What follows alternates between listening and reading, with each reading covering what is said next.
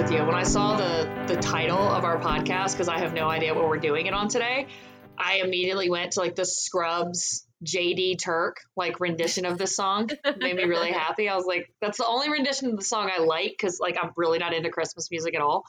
Um, uh-huh. But I like the JD Turk version of it. So nice. before we begin, can I please check in with you as a person who's living in Shreveport? Are you okay?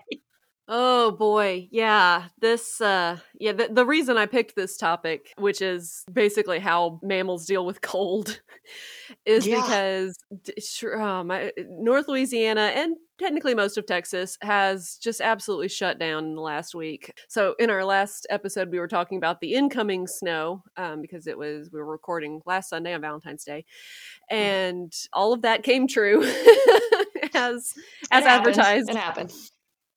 Yeah, and so we got a lot of snow. I stopped measuring after the first day because it like the first day we got like three and a half inches and then i stopped measuring because it kept freezing rain and sleet and snow and like it would melt a little and then re-snow anyway it's been an absolute mess i you know danny was off of work. I was had to work from home. I was finally able to get up to the school on Friday, absolutely sure that all of my experiments were going to be dead. Um, but surprisingly, they're still alive. The one good time it's good to have a slow growing cell line.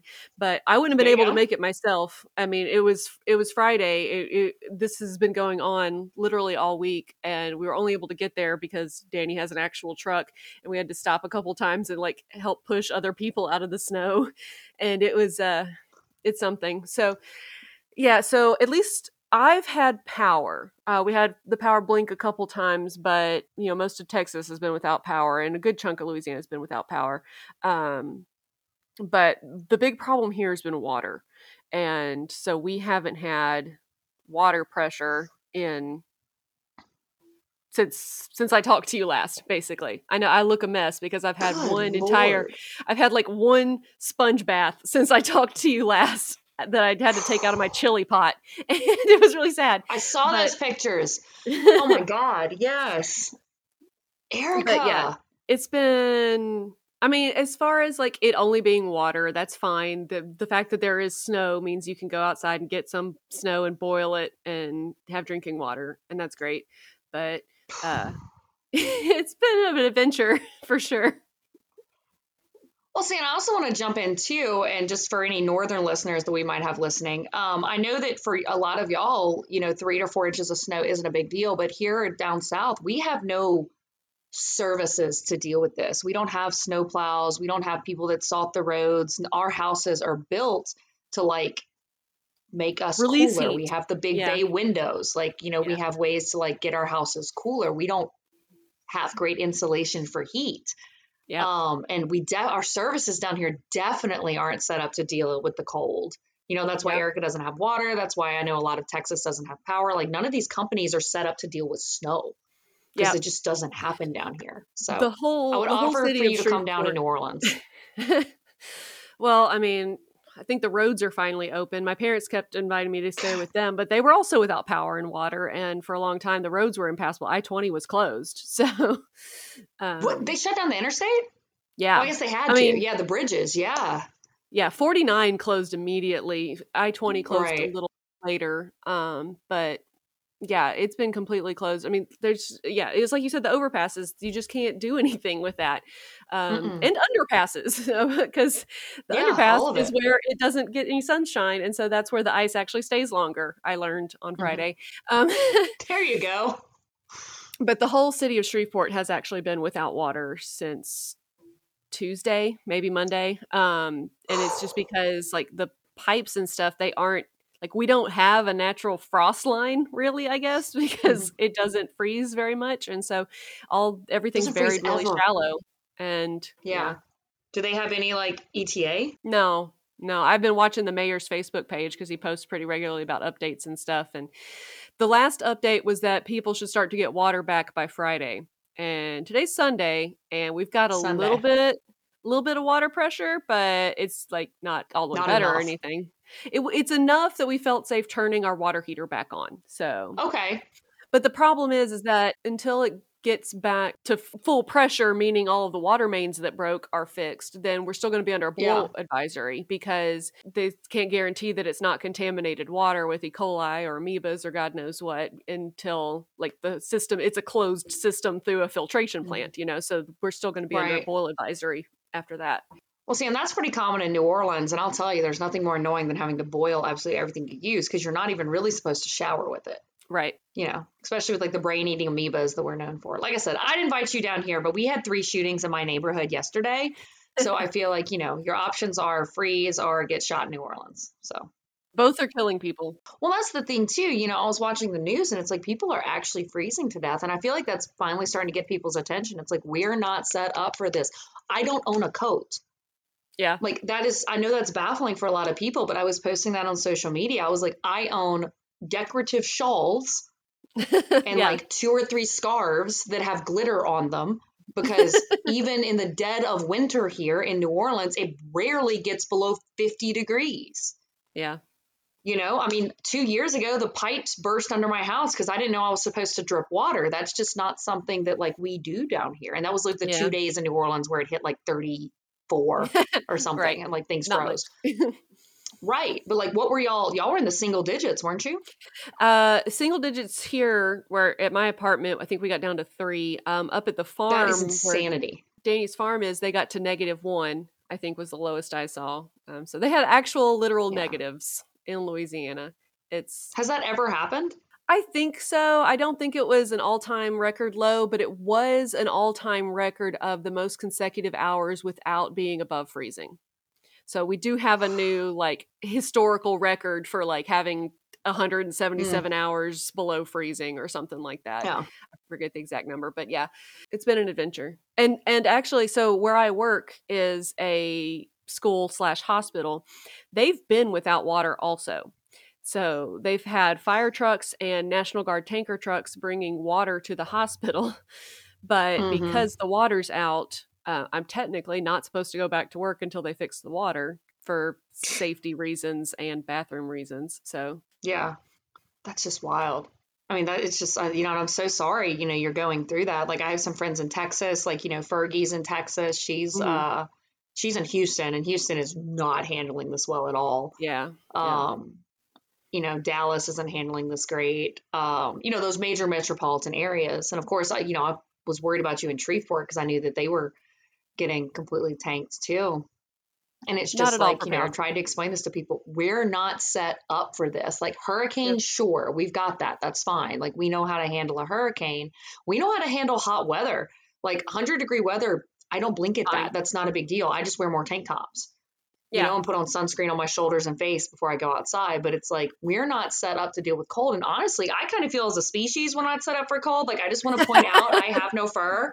Observe, I have like hair and that's it. Like look at me in the camera. Like you see the lack Yep. of hair on I don't even grow arm hair. Like lucky. I really feel like my people are from the equator. Like, okay, I don't grow arm hair. Like, look at that. We are Yeah. naked mole rats. We are set up for hot weather. We are hot weather creatures. Yep, definitely. So that's what I wanted to go over is how since we're not really set up for it, how do we deal with the cold?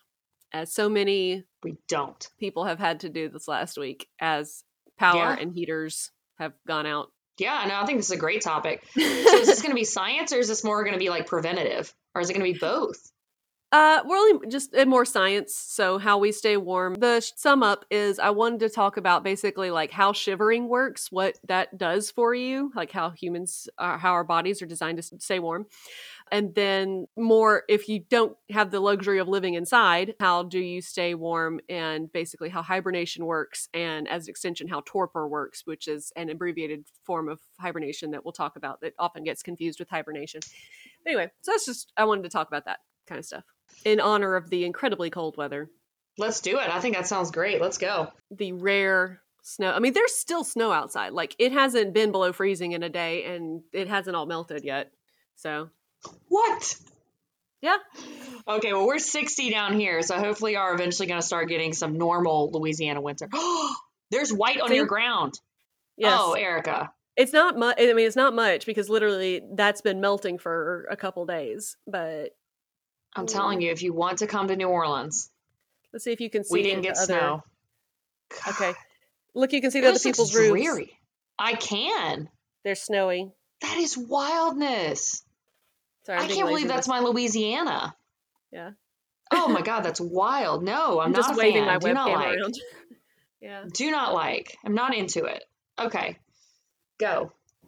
What we Yeah. got? With cold. Oh, yes. And I hate cold weather. Like I know. it is my least favorite. Same. I would rather it be 115 outside and start melting. You know, I want the heat advisory to be so high. Ugh. Yeah, seriously, seriously. I'd rather I'd rather be melting and sweating and I when I'm cold, I just want to like punch people in the throat. I am not a happy cold person at all. Me either. It's not my thing. Do not like. Nope. And I'm blessed and fortunate enough to like have like somewhere I can run away to, like my house. Yeah. And my heater still works. That was baffling too. People's electricity got cut off, and I'm like, you do realize like our house is we can't stay warm. What the heck? So yeah. I know, anyway, continue. I kept I'm sorry. seeing all these. I kept seeing all these really sad stories about like family has to burn the their baby's toy blocks to make heat to fuel their generator for their baby's oxygen tanks, and it was like these horrible stories. And we're like, it's Ah. 2021. What is happening? I know it was wild. Yeah. Anyway, sorry. It's ridiculous, crazy. No, it's true. It's nuts. Like people actually froze to death, and it's like yeah. it's ridiculous. But I feel like things like that had to happen for people to take it seriously because there were so many jokes flying around social media for so long about oh the South can't deal with cold. It's like the South is not set up for cold. Yeah. If we, literally dropped a didn't build anything. hurricane in the middle of the Midwest, they wouldn't do so hot either. Okay, Yeah. like y'all don't know how to deal with flooding. We're great at flooding. right. I'm great at flooding. I have like I know how to get on my roof and everything. Like I'm good at that. I got my house ready. My house is on mm-hmm. stilts. Yep. Yep. Anyway, so I'll stop griping about the cold. But anyway, so as as as humans, the most we can do really is shivering. And yes, you get cold, you get all tensed up, and your muscles are technically firing. So the reason that they are all tense, you're all tense when you shiver, is your muscles firing a lot. And so basically your response to cold in the short term has two parts. So you basically the smooth muscle part and the skeletal muscle part. So and both of these are controlled by your hypothalamus, which is a little part of your brain that's like right in the back above your brainstem. I've seen that. Yeah. I uh, yeah. So it releases a lot of hormones that do different things throughout your body. But for the purposes of staying warm, it's your posterior hypothalamus that's functional in responding to cold. So the first thing that happens is with your smooth muscle is a lot of vasoconstriction. So your blood vessels that are especially on the surface of your body will constrict. And the purpose of that is so that you don't lose as much heat through your skin and that can result in you like getting kind of pale and that's why your extremities start to like you know tingle because you and you lose feeling is that you don't have external blood flow because you need all of that blood to stay in your core and keep all of your organs warm because that's way more important and you don't need that blood getting cold at the surface of your body and then bringing that cold into your core. So it's just better just to really reduce the amount of time that that blood is exposed to the surface and so it can retain all of its heat. Is that why when you uh, when you see people who've been like victims like frostbite or been out in cold for a very long time, it's always fingertips and toes that go Yep. first? Yep. Because Oh. those are the extremities that your body decides are extraneous. Like we would like those if possible, but if it comes to that or your like heart and your internal organs, then Heart takes priority. Got it. Yep. Okay. And then actually, goosebumps kind of serve a similar purpose in that by increasing that surface area of skin, not of blood vessels, but just of the skin and, and hair, is trying to trap the warm air right next to your skin. Obviously, clothes do this better, but Yes. goosebumps and hair will work in a pinch. Mhm. So that's what like your smooth muscle does, but your skeletal muscle is responsible for what we call shivering. And that's just basically repeated contractions of the skeletal muscle. And the purpose is that those contractions require energy. And whenever you cleave an energy molecule, an ATP molecule, energy is released. Um, it's called an exothermic reaction, which means energy is released as heat. And so burning energy, just spending energy for heat, is worth it in that context. and so unfortunately it does take a lot of energy to shiver and so you have to have the the fuel stores for being cold. And so shivering is not necessarily the most efficient way to produce that heat through the use of energy. There's a slightly more efficient version that will still keep you warm and that is called non-shivering thermogenesis. That's one of those phrases that has always stuck with me. Non-shivering thermogenesis yes, it's just a, one of those phrases that you kind of remember. I don't know. But it is also called hormonal thermogenesis or diet induced thermogenesis. It's heat that can be released as a consequence of releasing hormones or happens when you eat.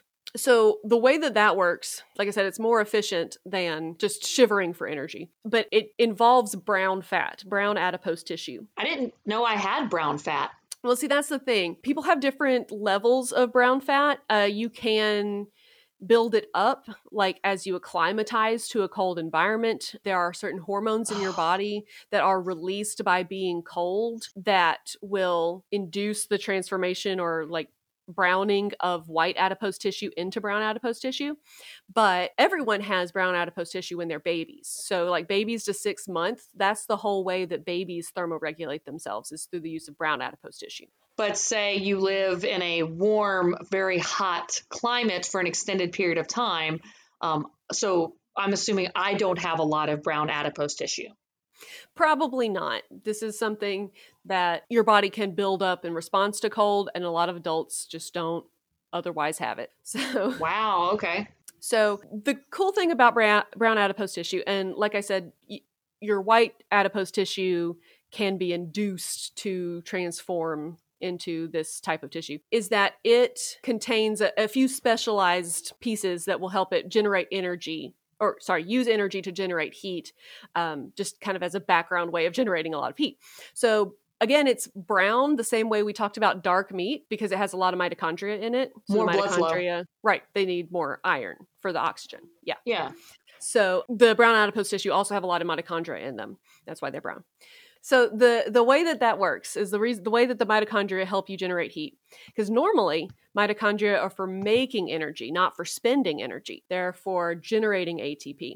But the way that it works in this particular cell type is that they get signals from outside of your body. They have some receptors on their cell surface that are triggered by norepinephrine or noradrenaline, depending on which way you learned to call it. And those start a signaling cascade that activates adenylyl cyclase, generates cyclic AMP, things like that. That's a very normal signaling cascade inside your cell. But the end result is that it converts triglycerides into fatty acids, single fatty acids, that those are then metabolized by your mitochondria because that's something that your mitochondria can also do. It's called beta oxidation and it metabolizes fat in addition to say metabolizing sugar that we've talked about before. Mm-hmm. So that's why how you can use both for energy.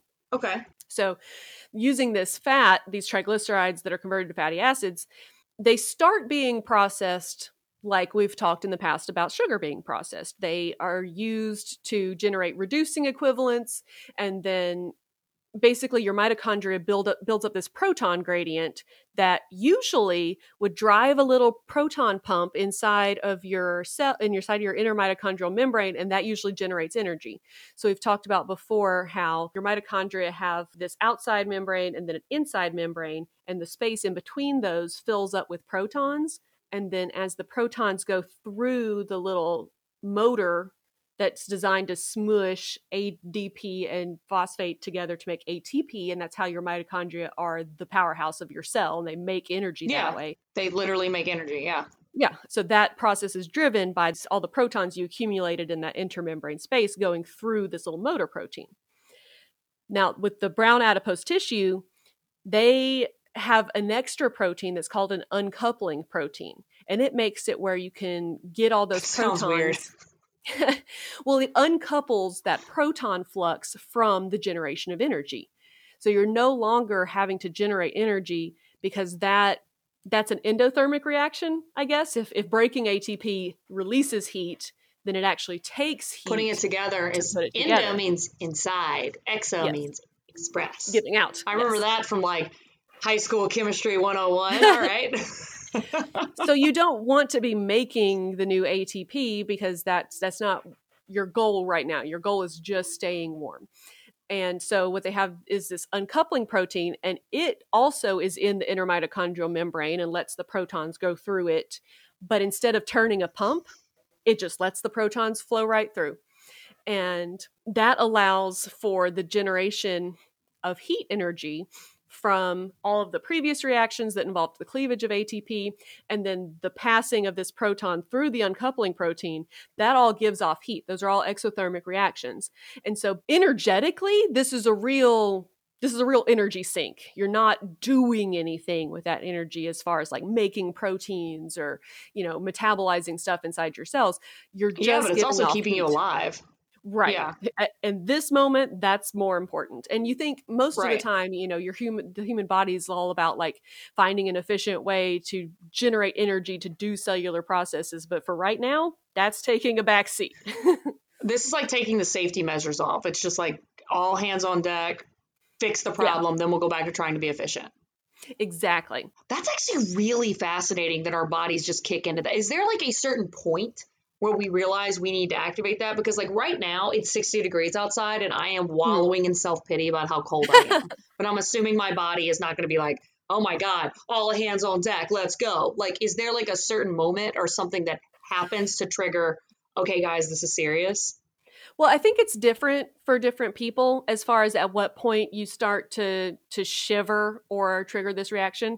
So like I said, this reaction doesn't happen in a lot of adult humans until after they are used to being in a cold environment. And so generally shivering will re- cause the release of a hormone called irisin or irisin or I'm not sure how to pronounce it. It's I R S I N. When it's released during the skeletal muscle generated shivering, it can cause some of your white cell fat cells to start acting like brown fat cells.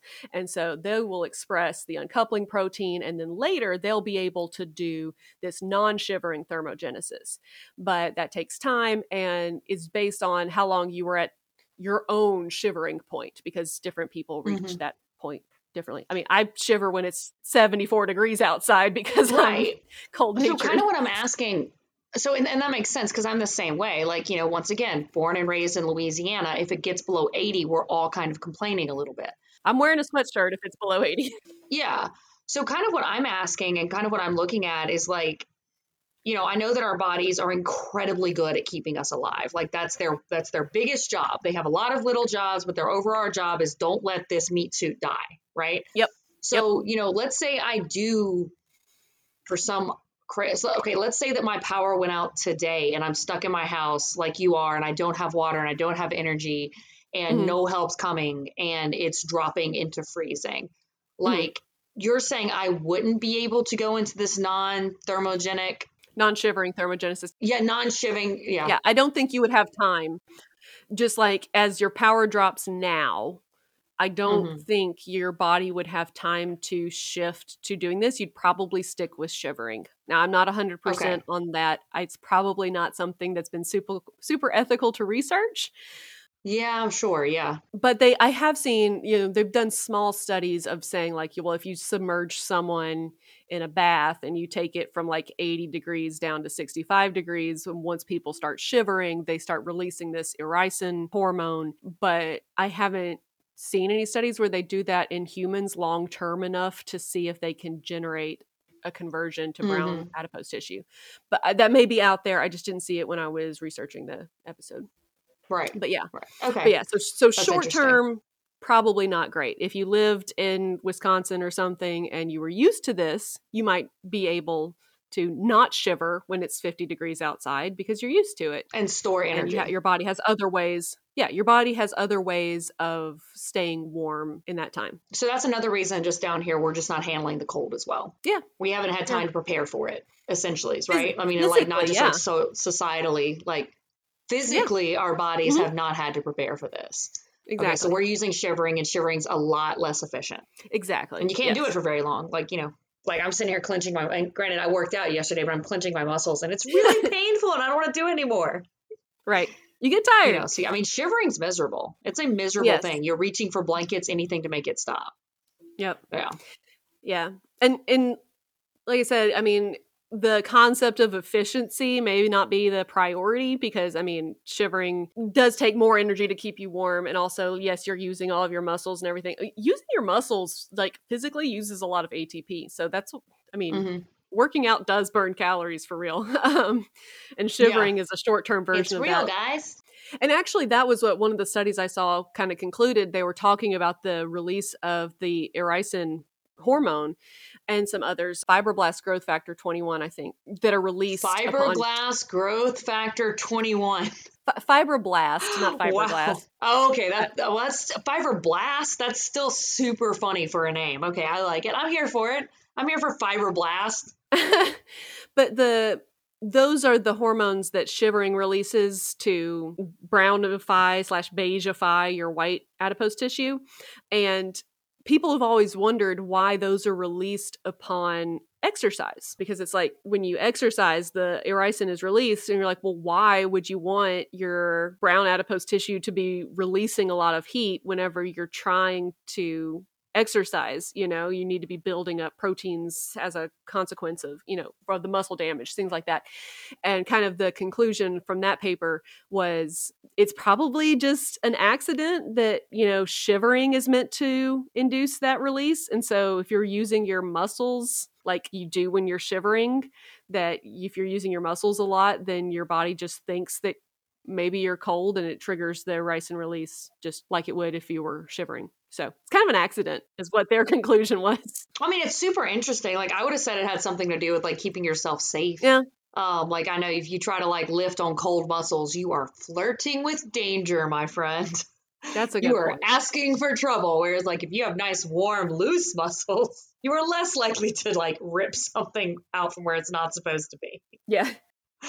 But yeah, okay, so that's interesting. So like a weird side effect of working out is you re- you like release brown adipose tissue. Yeah, you you burn more incidental calories of just your that futile cycling. And also another thing that your body will do to keep warm is is basically just doing a lot of useless chemical reactions where it turns basically a few compounds back and forth into each other. And as long as at least one of those directions requires energy, then it'll just do it just to release the energy of cleaving ATP. So, so this is your body's version of like stepping back and forth in place when you're cold. Exactly. Okay. Very much so. Yes. Way to go, body. Good job.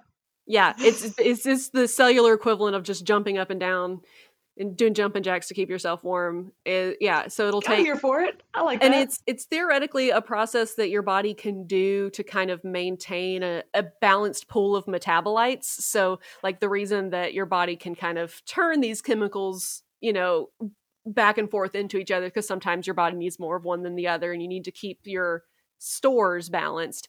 But if you're cold, it will just like turn on those cycles and just just spin your wheels basically. Gotcha. So. Interesting. so yeah, that's a that's a thing. So that's what we humans have the capability to do. Obviously, there are animals that have to be outside longer, have fur, and do have fur, so they have they have better insulation. Look at the lack yes. of fur. Do you see this? Yes. Smooth arms. Observe. no fur. Yeah, that's fur. what my cat keeps trying to want to go outside and explore the cold. Like every morning, she wants to go outside and try to drink from the flower pots outside and, or whatever. And I'm like, I don't want to keep the door open. You're wearing a fur coat. You don't understand. You're wearing a fur coat and you have eaten a lot more food than me, so you are fluffy. Yes. You have like happy layers of fat to keep you happy. She has very many layers. All of the layers. Enough layers that the vet is not happy. oh man, all of the layers. Okay. Got you. So continue. So I know hibernation's a thing, and I know that blubber's yes. a thing, and I know that fur is a thing. Yes. Right? Yes. Like I, I know that it's like not a thing to like have like body hair, but I don't grow body hair. Like not really. Like my patchy eyebrows and like I have no art until you're cold. then it's not cool at all. Like people are like, I don't shave my legs during the winter. I'm like, must be nice. I have patchy leg fur. So weird. I don't have that option. You guys suck. My legs are uh. cold all the time. I'm telling you, my people are from the equator. I have to figure out where yeah. my people are from. But continue. but those are the only ones I know. I know blubber, I know fur, and I know hibernation, and I could not begin to tell you how they work except for fur. right. Fur is kind of self explanatory. Blubber is also, I think, fairly self explanatory. It is an insulating layer and it is fat. I don't But know there's if a it's more white adipose or a brown adipose. I could look that up real quick. Yeah, let's look that up real quick. Is blubber. That's why we have handy dandy Google machines. If you just type in is blubber, is blubber a lipid? Is blubber fat? Is blubber fa- flammable? Is blubber Is edible? blubber. Is blubber a physiological adaptation? this is not helping. Is blubber brown or white adipose? Yeah, I know. Let's see. Says in the deepest blubber layer, brown adipose tissue was found recently in 2015. A Oh, I hate these pages. Blubber is a specialized subcutaneous layer of fat found only in marine mammals that is different from other types of adipose tissue in that it is anatomically and biochemically adapted to serve as an efficient and adjustable thermal insulator. So it sounds like it is largely for insulation purposes and not for, say, brown fat purposes of generating heat itself. Although in 2015 they did discover that it has some brown Got you. in it, Okay, and so fantastic. could- like the innermost layer of blubber could also generate its own heat. But the brief summary of blubber seems to say that it is mostly just an insulator. Yeah, it's just Huh. a big fat coat. Okay, so it, it works its own special little way. Everyone needs a big fat coat. Super useful in the freezing cold. Big fat coats are super useful in the freezing cold. Yes. Okay. So, but the the one I wanted to talk about mostly was hibernation. Oh yeah. God, I wish I could do that. Just go to sleep during cold months. Yeah. So a few things. Humans unfortunately can't. Uh, we don't have the programming to do so. Like our bodies don't know how. Also, the comment that it's going to sleep for a couple months. So sleep is really just a mental change. It's a change in awareness and conscious states. It's not a physical change very much. Like, I mean, you you get cold, it will trigger you to go to sleep. If your blood sugar drops, it can trigger you to go to sleep. Things like that. But physically sleeping is not that different than being awake. Hibernation is very different from being awake. So, true hibernation is an incredibly intense physiological process. A lot of animals don't fully hibernate. They do what you, is called torpor. And torpor is a state of intensely reduced activity, and it can last from, say, a couple hours every day to 100 days in a row, which is what bears do. So bears don't technically hibernate. Oh, And the reason the bears don't hibernate is actually they're too big to lose the amount of body heat required to shut down all their metabolic processes. So the process of hibernating actually involves becoming incredibly cold. Like you actually you just give up trying to keep warm basically and let your body go completely cold. The coldest that I think was measured was that there's actually some animals where their core body temperature will go below freezing to like negative three Celsius or What? something. But they actually have either saline solutions in their body fluids or they'll have like literal antifreeze compounds. I think for some frogs, they have literal antifreeze blood so that their blood doesn't freeze solid in man, frogs are scary. it's it's very intense. Is this like the water bears and stuff that you find have been like frozen for like hundreds of years and you defreeze them and they're like, hey guys, what's up? tardigrades are super cool. They're very, very tiny. So I don't, I assume, I mean, what they were doing would probably count as real hibernation, but they're so small. I honestly don't know if that counts as hibernation or if that counts as like, You're too Whatever small, too big. You gotta be the. Goldilocks. I mean, it's probably hibernation, but I don't know. That's interesting. Yeah. Obviously, there are a lot of physiological changes that are involved with torpor. And now, torpor, like I said, can be anywhere from a few hours to 100 days. And you can wake up out of torpor. You can also wake up out of some hibernation.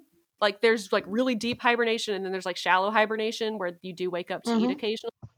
But with torpor that you do actually wake up to eat occasionally a lot of animals are adapted to where they can they're not so deep in a coma that they can't wake up to eat Okay. there's kind of conflicting information about line uh, online about like with bears so it's kind of agreed like bears don't eat they don't use the bathroom like they they start some processes in their body that recycle their urine they recycle the nitrogen from the urea and use it to make more proteins and stuff That's efficient. Yes. There's conflicting information online about whether or not they give birth while they're in torpor or whether they wake up to give birth and then immediately go back to torpor. What does the baby do? I guess figure out how to nurse, I guess. You better learn today. You're an Good adult. luck. Figure it out. Good luck, baby bear. yep. Oh, that's fascinating. Okay. Yeah, either either way, like the mama bear is going to spend a lot of time that her newborns are present in torpor. And she's definitely not eating at all and so mama bears lose an incredible amount of weight over the winter. And to hibernate, you generally do use brown adipose tissue that you build up over the course of the preceding time, the fall, as you just like stuff yourself and build up all of the like the brown adipose tissue has a lot of lipid droplets in it. And so if you build up that fat, then you can run the brown adipose tissue without having to like worry about your muscles shivering for six months straight. So the the brown Yeah. adipose tissue is is crucial to being able to hibernate or do long periods of torpor, but it does result in a lot of body mass lost during the winter. Which makes sense. Yeah, Like bears are scrawny when they wake up from hibernation or Yeah. torpor. They're Yes. scrawny. Yeah, and have you seen there's there's one of the national parks that every fall does a like a fat bear competition. so they like take pictures of all the bears in their wildlife park and see which ones are the, the chonkiest before winter. they they get some And then they go hefty bears. Yeah, and then they go to sleep and wake up Get all some big bears. I mean, if I could go Big to sleep bears. and wake up all thin, then I'd be for it. Sign me up, man. Sign me up. I'm here for it. Show me how to torpor. How do humans learn how to do this? how do we learn this skill? When you go train under bears for a few years, yes, the bear diet. which means eat everything and then sleep for 100 days, which I'm for it. I mean, I'm here for it. Yes. So the process of torporing, I guess, generally involves going down to about a 35% base metabolic rate. You're shutting down all of the processes that your body is doing, but not to the extreme that hibernation is. And, there's a lot of studies on this. So with bears, they've done studies of like, you know, how are your cells accomplishing these changes? And they found like a list of differentially expressed genes that are you know different between when they're active and awake and when they're in torpor things like that. But hibernation is so much more extreme. So with hibernation you can actually go down as low as 1% of your normal metabolic rate you're shutting down your whole body. Uh, the average, I think, is 6% for animals that do true hibernation. You're just shutting down all your body processes. The one I, I've seen referenced on several sites was chipmunks. It's, there seems to be some discrepancy about how much their actual, like, active heart rate is. It's anywhere from like 180, 200 beats per minute up to like 350 beats per minute. So I've seen those numbers. But everyone does seem to agree that whenever they're hibernating, it goes down to four beats per minute, which is wild. And also, I think so the the chipmunks and other like ground squirrels they will go to breathing like once every several hours and then some animals actually just stop breathing so on average they your breathing rate Can you do that? yeah you can actually I didn't think breathing was optional. if you're hibernating if you're only down to 1% of your base mod- metabolic rate i mean you only need that oxygen in order to be able to produce energy and keep yourself alive but you're not doing anything with energy now God, I did not think that was an optional thing. yeah it's not a normal thing so breathing's apparently a choice. Yes. Breathing's apparently a choice for some animals. Okay, fair enough.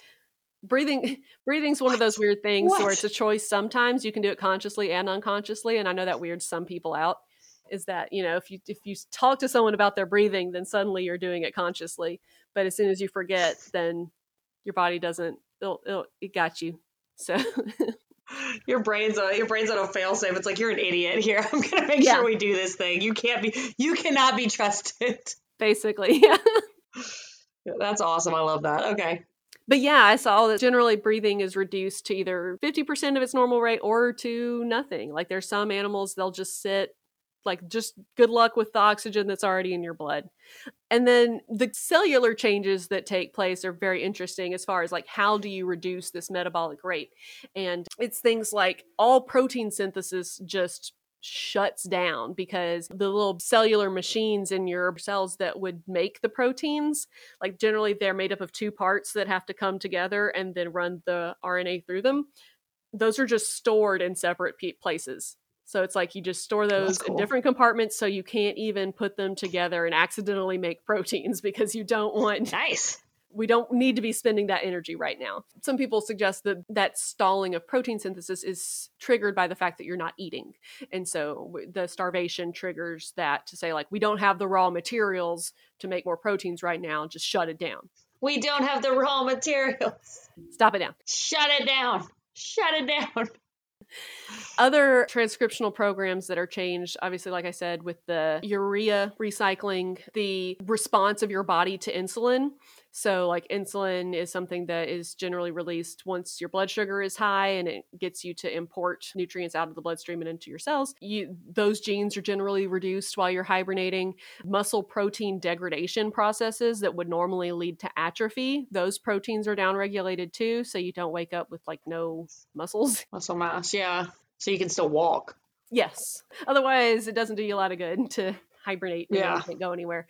But you also see an upregulation of proteins involved in muscle protein synthesis. So basically just kind of keep those present. I mean, because that is important for after you stop hibernating.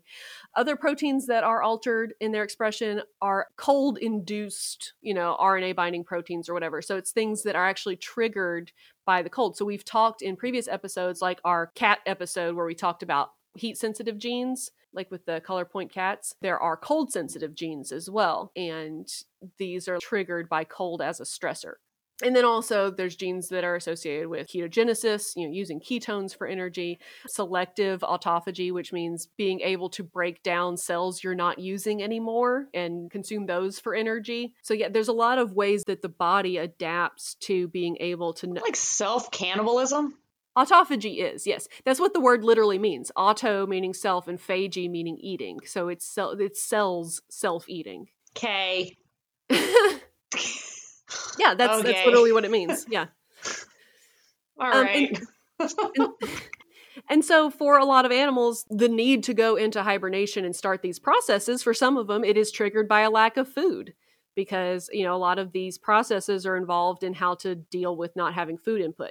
But for other animals obviously it's can be triggered by temperature or the length of daylight you know, photo period they call it. And this is actually pretty common though. So like a lot of things that we think of as hibernating like bears don't actually hibernate. But there are mammals that do actually hibernate. There's only one bird that actually hibernates I saw, which is called a poor will. You know, like we've heard of the whippoorwill, but this one's just the poor will. It can hibernate pretty well. There are a lot of ground squirrels and woodchucks. There are frogs. There are turtles. When when reptiles hibernate, it's actually called brumination because like a lot of hibernation is designed to lower your body temperature but in a way that you can bring it back up later and that's like a whole set of cellular programming that reptiles don't have because they're cold-blooded and they couldn't be able to affect their body temperature anyway so well you saw what the alligators were doing yeah i mean and i saw that as a news story like nose up being like but I mean, alligators always do that in places that freeze over. They stick their noses up with the intention of being frozen in the lake so that their nose is frozen outside so they can breathe. I'll, I'll, i saw the news story and people were like, "What?" But I'm like, "Yeah, alligators always hibernate that way." Yeah, Erica, the rest of us don't know that. I realized that yesterday. the rest of us aren't aware that this happens. we don't know that. I was like, "Oh my god, that's terrifying." And even some of the weird mammals, like you know, egg-laying mammals, marsupials, things like that. There are even some of those that that hibernate. And then I actually did want to say there is a version of hibernation that happens in the summer when it's too hot, and that's called estivation. It's the processes are pretty much the same. It's still hibernation technically, but it's called estivation because it's triggered by being hot. It's weird. I do not go into estivation. Nah, we can handle the, the heat usually. Yeah, I like the heat. I'm ready for it to come back. Yes, I know. But I mean, those are kind of I think the the facts that I had. Oh, I did want to say that there are two species of primates that hibernate. I didn't look up which ones, but the fact that some spe- some primates hibernate encourages some scientists to say like well someday we can figure out how to have humans hibernate which is often brought up in the context of space travel and like we would need to be able to put astronauts into stasis for long-term space travel Yes. That's how like that's how all these like good sci-fi movies happen. We have to figure out how to put us into like sleep mode for a little bit first. Yes. Otherwise, the movies would be incredibly boring. It's just a lot of empty space out there. Yep. Like our great great great great great grandchildren would finally Yeah. be able to set foot somewhere else. yeah. I'll look that up. And hibernation can happen all over, especially because warm weather hibernation does actually exist. It's not just at. Good. Oh, it's a pygmy slow loris and um, lemurs. There are three species of lemurs that hibernate. Slow lorises are really cute. I know they're absolutely adorable. I highly encourage everyone to look them up. They Their are eyes are so so cute. big.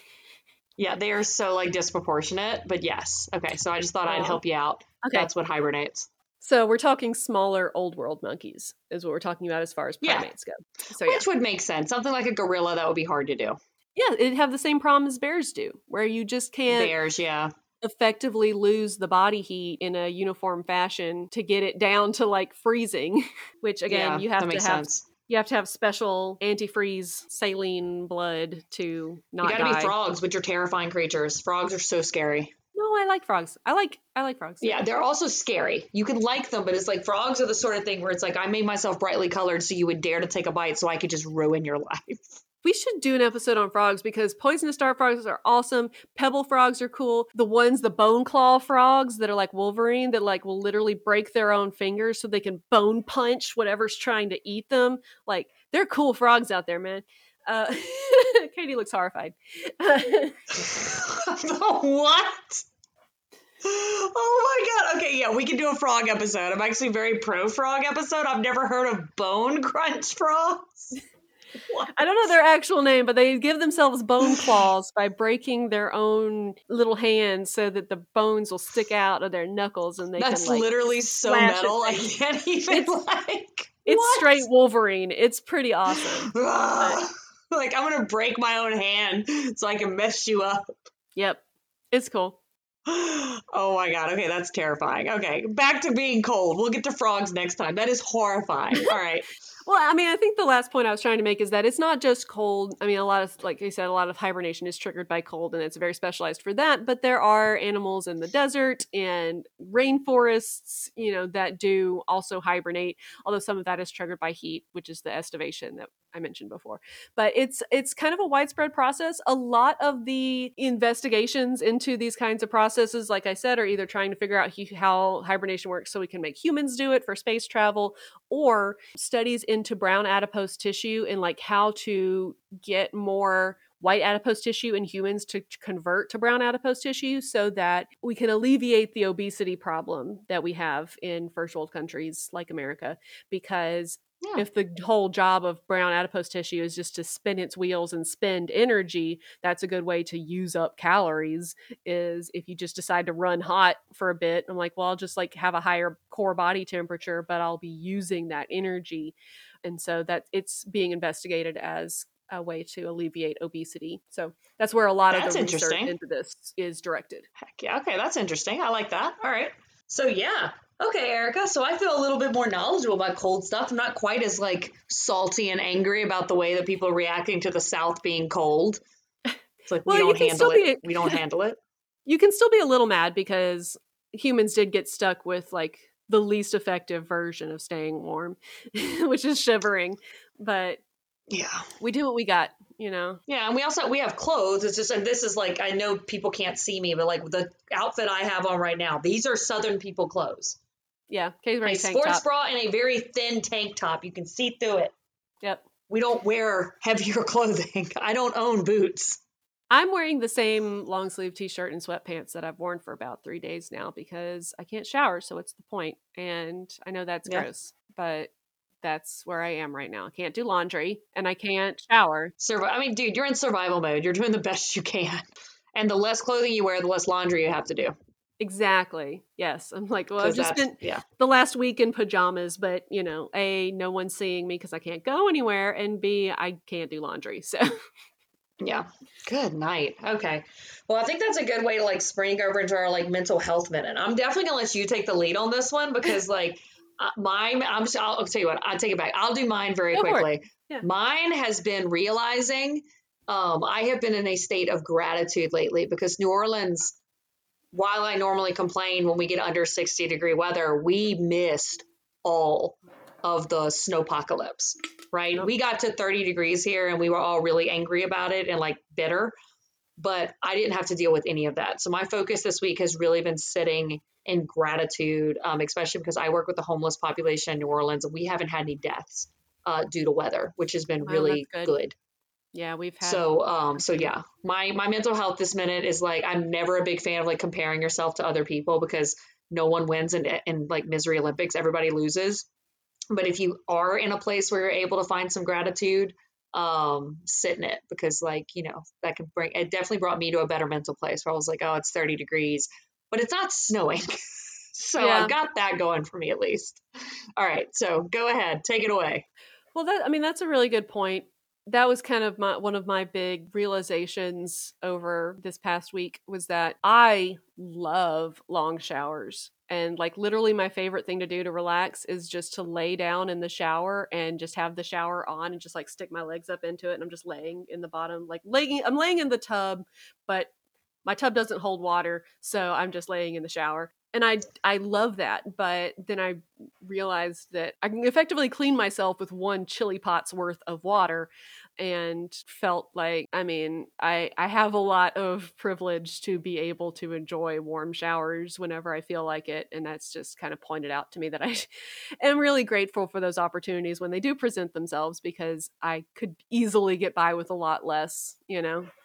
Also, I mean, unfortunately my my actual mental health minute that I thought about isn't very original, but it's definitely again relevant you know as everyone's been struggling with you know staying inside and reduced activities for the pandemic that got intensified by several fold this week as the entire state was or top half of this state and most of Texas and all that jazz has been completely shut down.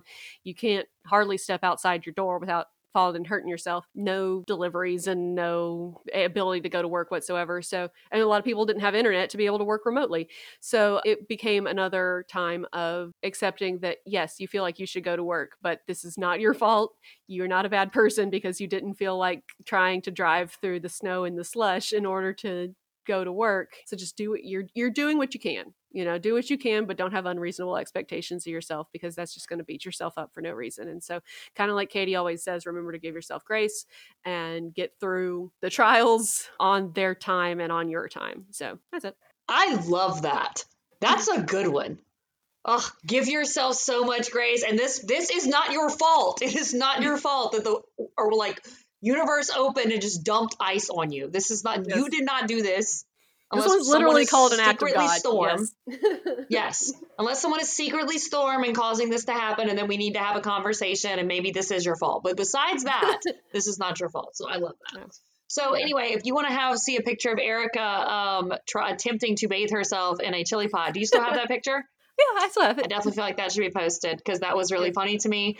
Um, don't uh, feel free to hit us up on Gmail at southernsciencechicks at gmail.com, or you can hit us up on our social media. Which is Southern Science Chicks on both Facebook and Instagram. And I feel like I've been posting Very more to the. Facebook, but I need to stop neglecting the Instagram. So uh, that's I'll post there. Because the Insta's where it's at. Hey, Insta's where it's at. And we forgot to do this. We are Southern Science, so we can uh we, we can actually Oh. log out. Can we log out saying it this time? Oh, I'm didn't. Katie, and no, but that's okay because we're just gonna put it at the end of the episode because Yeah. this week is backwards. Yes. Yep. So uh, my name is Katie. Obviously not a scientist. I'm Erica. I'm a scientist. And this And has this been has been Southern Science. Hey. Yay. Bye, everybody. See y'all next week. Bye. Do you ever tell the friends we knew